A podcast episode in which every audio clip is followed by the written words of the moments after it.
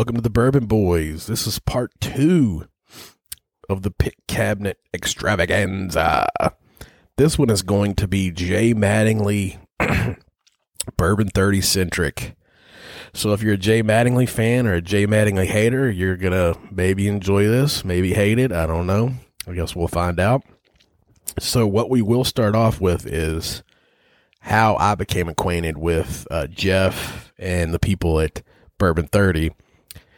It, this was after the big MGP boom and then the fall off, like the, the OKIs and uh, Smooth Amblers that stopped having MGP. Uh, Ed was really searching out places that had MGP stocks. So he's like, and he used to take me on all of the shittiest. Like he thought it was, if he thought it was going to be a terrible pick, or he didn't want to take anybody t- uh, to like impress them, or like, I was trying to think of the word. He just took me on all the shitty ones because he knew I'd be honest with him, and he knew that uh, he didn't need to impress me. Basically, he knew that I was down for whatever. Uh, we went on Peerless, which is actually not in the cabinet either. I didn't think about that. It's not in the pick cabinet, but there's no stories about it. So anyway, he's like, all right, well, there's this place in Georgetown called Bourbon 30. I'm like, Bourbon 30? Is that the place that has the plastic corks? And I was like, that stuff I've just heard is awful. And apparently they started off by having like some two year old or under two year old stuff that was sourced from other places. And they changed, they ended up changing their whole way of doing things before we got there. So anyway, we walked in there and there's first thing you see, old Bourbon 30 was an entire wall of t-shirts. It looked like you walked into a surf shop in Myrtle Beach. There were so many t-shirts, every color, every style. It looked like Affliction meets Ed Hardy uh, designs but that's just Jeff, man. That's Jeff's personality. Uh, but anyway, and you saw just a row of barrels in the front room. And they were 50% open. The corks or the bungs were just laying open and they had uh, st- uh, thieves in them. So they're just ready to roll. Then we walk in the back and it's very disheveled, unorganized but that's how Jeff runs his shit. Used to. I don't know how he runs it now. It's been forever since I've been it, but that was just he knew in his head where everything was. So it was organized to him, but to the layman, to the person that was coming in, it was not organized. It just looked like a bunch of barrels. So, and they had rum barrels aged and stuff. They had these barrels, they had that barrel, and I was like, God, this is insane. I'd never been in a place like this that just had barrels laying everywhere. Up until this point, it all been people bringing out samples, or you went to a rick house and you had barrels in a rick house. Nothing like just going into a storage unit full of, and then you went outside and you had a uh, a metal shipping container with barrels in it. So I mean, it was an experience to say the least. And then Jeff, on top of that, is just a maniac in the best possible way. I mean, he is all over the place. He is he knows what he's doing with whiskey and he knows he has his style and he will not stray from that style. He is going to go for that style. And what we were going in there to do was just see if they had anything. They got anything. What we ended up doing was he had a wild turkey barrel, I believe it was wild turkey. I'm not, don't quote me on that. In the front that they had been drinking on, it was like their premium barrel and Ed got a taste that and was like, oh, this is amazing. It was like, it was older too, I believe. Um, but it was like just dark, delicious juice. And there just wasn't much left of it. So that was sort of his jumping off point to creating Baldy One. So basically, we just tasted through the barrels and we picked three or four, or five. I can't remember what it was. Uh, but that, when you're going to Jay Mattingly or Bourbon 30, you have to be in to know that it's going to be a two day process because the first day is going to be tasting barrels, basically. Especially if you're going in there with just you and one other person. Uh, I always tell people, well, I'm going to go through this and then I'll, after I finish telling this story, I'll tell how I like to attack bourbon 30 when I go in to do something. So anyway, he found a barrel that was a rum barrel. It had been aging light whiskey. So it had a funky like sweet sweet. Like it was it was rum sweet and then light whiskey sweet. So it was like light whiskey with a twist. Crazy. And then he found of I think another bourbon barrel. It was all MGP of some sort other than the one that I believe was wild turkey. So uh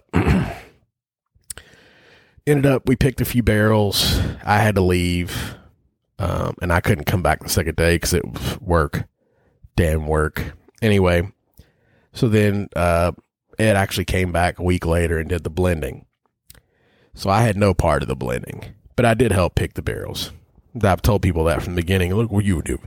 They just think I'm trying to take credit. I'm not taking credit for anything. I helped pick the six barrels, and I think he used three of them. So I was there for part of the process for whatever portion I helped.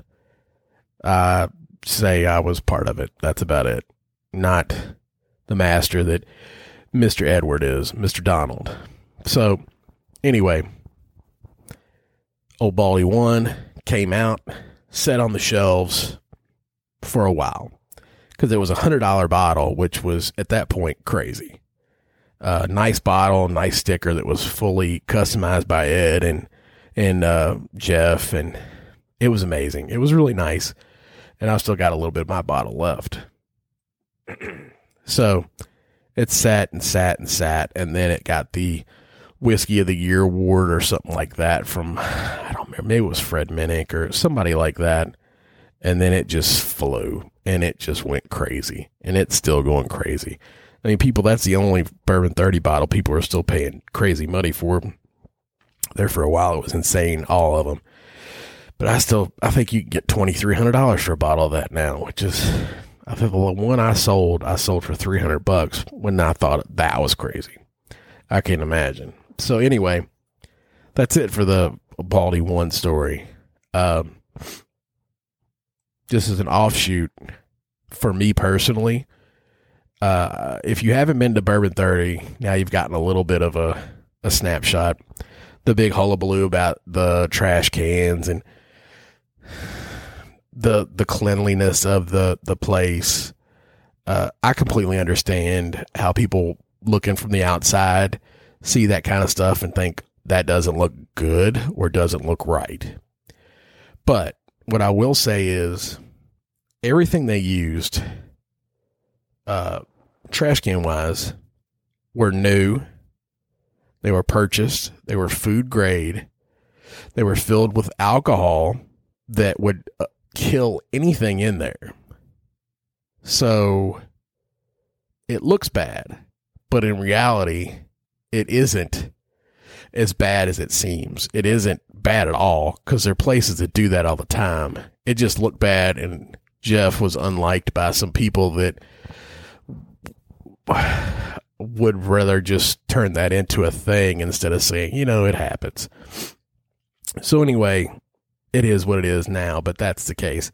So, having told you a little bit about what the distillery looks like, you can imagine that when you're going in to do a pick or a blend, it can be quite chaotic, especially if you bring a lot of people with you. And we did the bald monk there. We did uh, turkey and tater, and we did a couple other ones. We did bluegrass beast. I'll tell those stories too, but when you're going into bourbon 30, what I tell people is take as many people as you want with you to taste barrels. Because what you want, because there's so many barrels, is for you to use your front line, which are the people that you trust that have a decent palate, to go out and taste the barrels, come back to you and tell you which ones are good, and you could try them so you don't blow your palate out on the ones that aren't going to make the cut, the ones that are still maturing, or he just put staves in so they haven't really got the flavor yet, whatever, what have you. So you use those guys to weed out those barrels for you. You get yourself a set of five or six barrels. depending on what size of blend you want to do. And you take those barrels, and what you want to look for in the good barrels is one thing or two things that make them really good the nose, the palate, the finish. Those are the three things I look at mainly. You want at least one of those things to be really outstanding. If you could get two, awesome. If you get three, it's possibly a single barrel. You don't find that much there. It's not because of anything they do. It's just most of the whiskey's younger and has been put staves in it. And it just finding single barrels in a system like that when you're, uh, now they have had a lot now. I haven't been there in a while. This was back in the day when they were still getting younger stuff. I think they've gotten older stock now. Anyway, this is just my opinion. It's not set in stone. I'm not disrespecting anybody. I'm not saying anything negative about anybody. This is just how I looked at it when I went. So you wanted to get a barrel that had an amazing uh, nose, a barrel that had a really good palate, and a barrel that had a finish. And then you take those three or four or five, whatever you had or whatever you needed, and you play with them in different ratios. They have their beakers and they have the different uh, measuring tools and all that, so you can get you four or five different blends going of different proportions of these. And I'll be completely honest with you, it's like throwing shit at a wall. You're not for me. And I've been pretty successful at doing them. The ones that I've done have been do, have been well received. So at first it's just like I said, throwing shit at the wall. You're doing a bunch of different percentages, a bunch of different ratios, and then you hope to find one that's really good and then maybe you hope to find you find one that's good and then you could tweak it a little bit and make it great that's the point but for this process you need to have one or two people doing the blending the other people doing the tasting because if you don't everybody's getting wasted everybody's palate's getting blown out so you won't really you'll end up with some mush. You don't, I mean, you'll just end up with hopefully something decent, but who knows? In my opinion, that's how you do it the best. That's the best way to attack a bourbon 30. Now, I know single individuals that go there and do it, and I'm like, whew. they do it by going just finding barrels that haven't been touched yet, that are just straight off the truck, and blending those. Oh, hold on a second. So after telling you that, move on to second Baldy. Very similar situation to the first one. but at this point, we're a little more versed in the bourbon 30 ways. I was probably a little more uh, involved in this one, picking barrels. Then we went into the blending and sort of we came up with uh sort of a blend and then it actually came back later and tweaked it and made it better. And then they put it in a. The first time we did it, we actually bottled it immediately. The second time, they actually put it in a tote and let it sit, which, depending on who you talk to, is good or bad. I mean, in, in general. If you talk to Jeff, he'll say do it immediately because then you know what your flavor is going to be like. It's going to be like whatever you blended. If you talk to Ed, you'll say he'll say, "Let it mingle and see what happens." It's a crapshoot if you let it mingle. It could get a lot better. It could get a lot worse. They ended up having to adjust stuff and add another barrel of something to it to uh, to add a different layer. I think before the end, before they did the eventual bottling. So, what's next? That's pretty short for that one. The first one's a lot more entertaining. I actually went the opposite direction on this one. Damn it. Uh, the one in the middle is actually a blend I did just for my brother and my father. There's only three bottles of it. It's Brother Beastie. Uh, it was a follow up to Bluegrass Beast. Was was should I do Ball Monk? Ball Monk's pretty easy. I mean, basically the Project CNS guys and I uh, went we basically did the entire process of picking the barrels. I used my technique of letting most of those guys taste them all. Then I came through and tasted what they said was good. I picked out, or we picked out, six barrels ish uh, for uh, Ed, who came in later and did the blending. That was the last time Ed did anything at Bourbon 30. So, Bluegrass Beast that was the first time I'd actually done a blend from start to finish. Me and uh, Andrew Corleone helped with the blend blend part of it. Basically, did it with Bluegrass BB&T and Mythical. That's why it's the Bluegrass Beast, Mythical Beast, Bluegrass. That was pretty cool concept. The label art was done by. Uh, it was sort of Ricky Mungle's idea with the eyes, and then uh, Ben Pickett took it from there and did that. Rick, Ricky, and Julie were instrumental in getting that done after the fact with the the bottles and the. We originally wanted a different bottle, but we ended up couldn't have that bottle, and this is the bottle they had, so we ended up using those, and we didn't want that cork, so Rick Julie had to find different corks. It was crazy. Anyway, day of basically uh, myself, Tyler Johnson, Paul Warnott, Ben Pickett, Corleone, and the Mungles went over there. I think somebody else maybe. Was CJ Cunningham there? I can't. No, it was uh, Priest. Jason Priest was there, but he didn't really help a whole lot. He was there though. Him and his wife were already there. Anyway, they went out. We ended up selecting I think it was like four or five barrels. We only wanted a small blend. It was like 200 bottles. We should have done more. But uh, we we basically selected them, and then Andrew and I tweaked it, and we had the Mungles taste the tweaks, taste the the blends, the the uh, ratios, and it was really a good yin and yang with me and Andrew. We worked well together with blending it was basically just we found one that we really liked and then we tweaked it until we liked it the best. Easy, right? but still throwing shit at the wall. Uh, the real fireworks happened after the blend when they got to the store.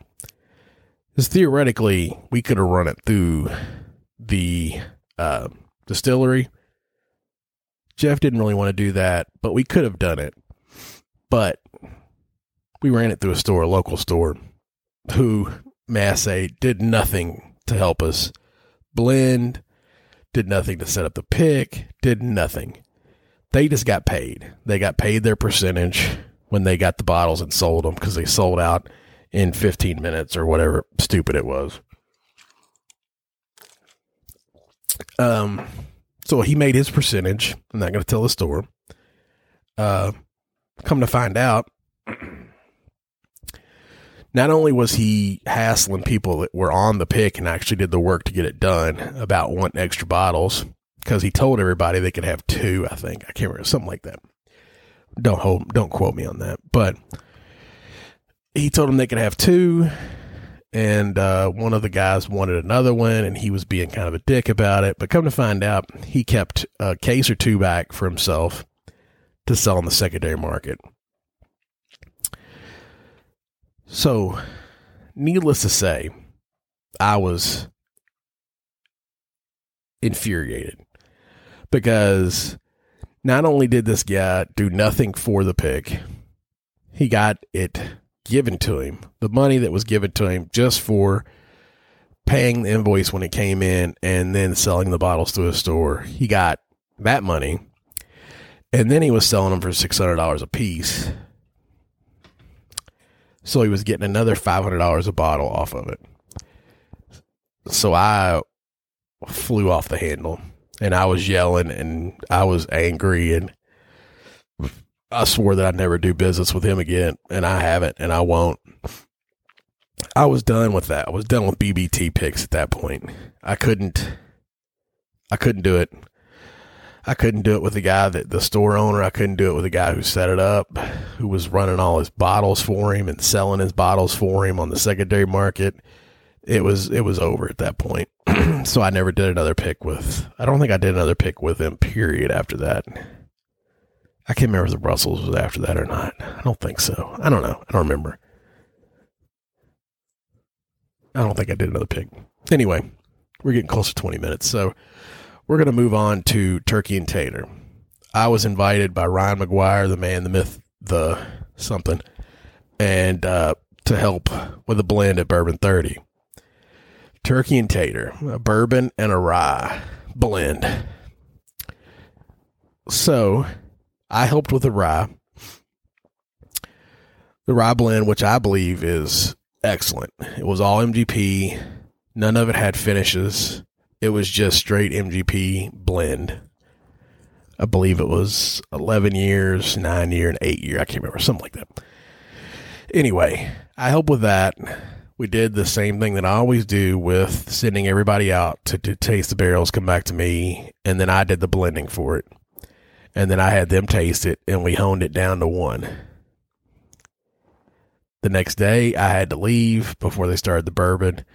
That's when the whole Butterface thing happened, which blew up the internet, blew up Bourbon 30 on Facebook pages, and pretty much made my life hell for a month, let's say. Probably more than that. Uh, but yeah, I wasn't part of that Butterface stuff, even though I got thrown into it Probably because I don't know how to keep my mouth shut, which is why I have a podcast more than likely. So, I don't know. There's really a story to that. Who was there? Casey, who's part of NBC now. Uh, Deshaun, Ryan, and basically a lot of the the LFG old heads now. Sam Schumann was there. It was a really fun pick, actually. I mean, really good times, good guys, generally speaking. Just the aftermath of that whole situation was a real pain in the ass, but the bur- the rye came out really well. I can't say much for the bourbon because I wasn't there for it, but so yeah, we're at 25 minutes. I'm not going to go any more detail about that because it's not worth it. So we'll call it at this and say until next time, enjoy your pours and enjoy your family and look forward to the third installment of The Big Cabinet. Don't, don't, don't.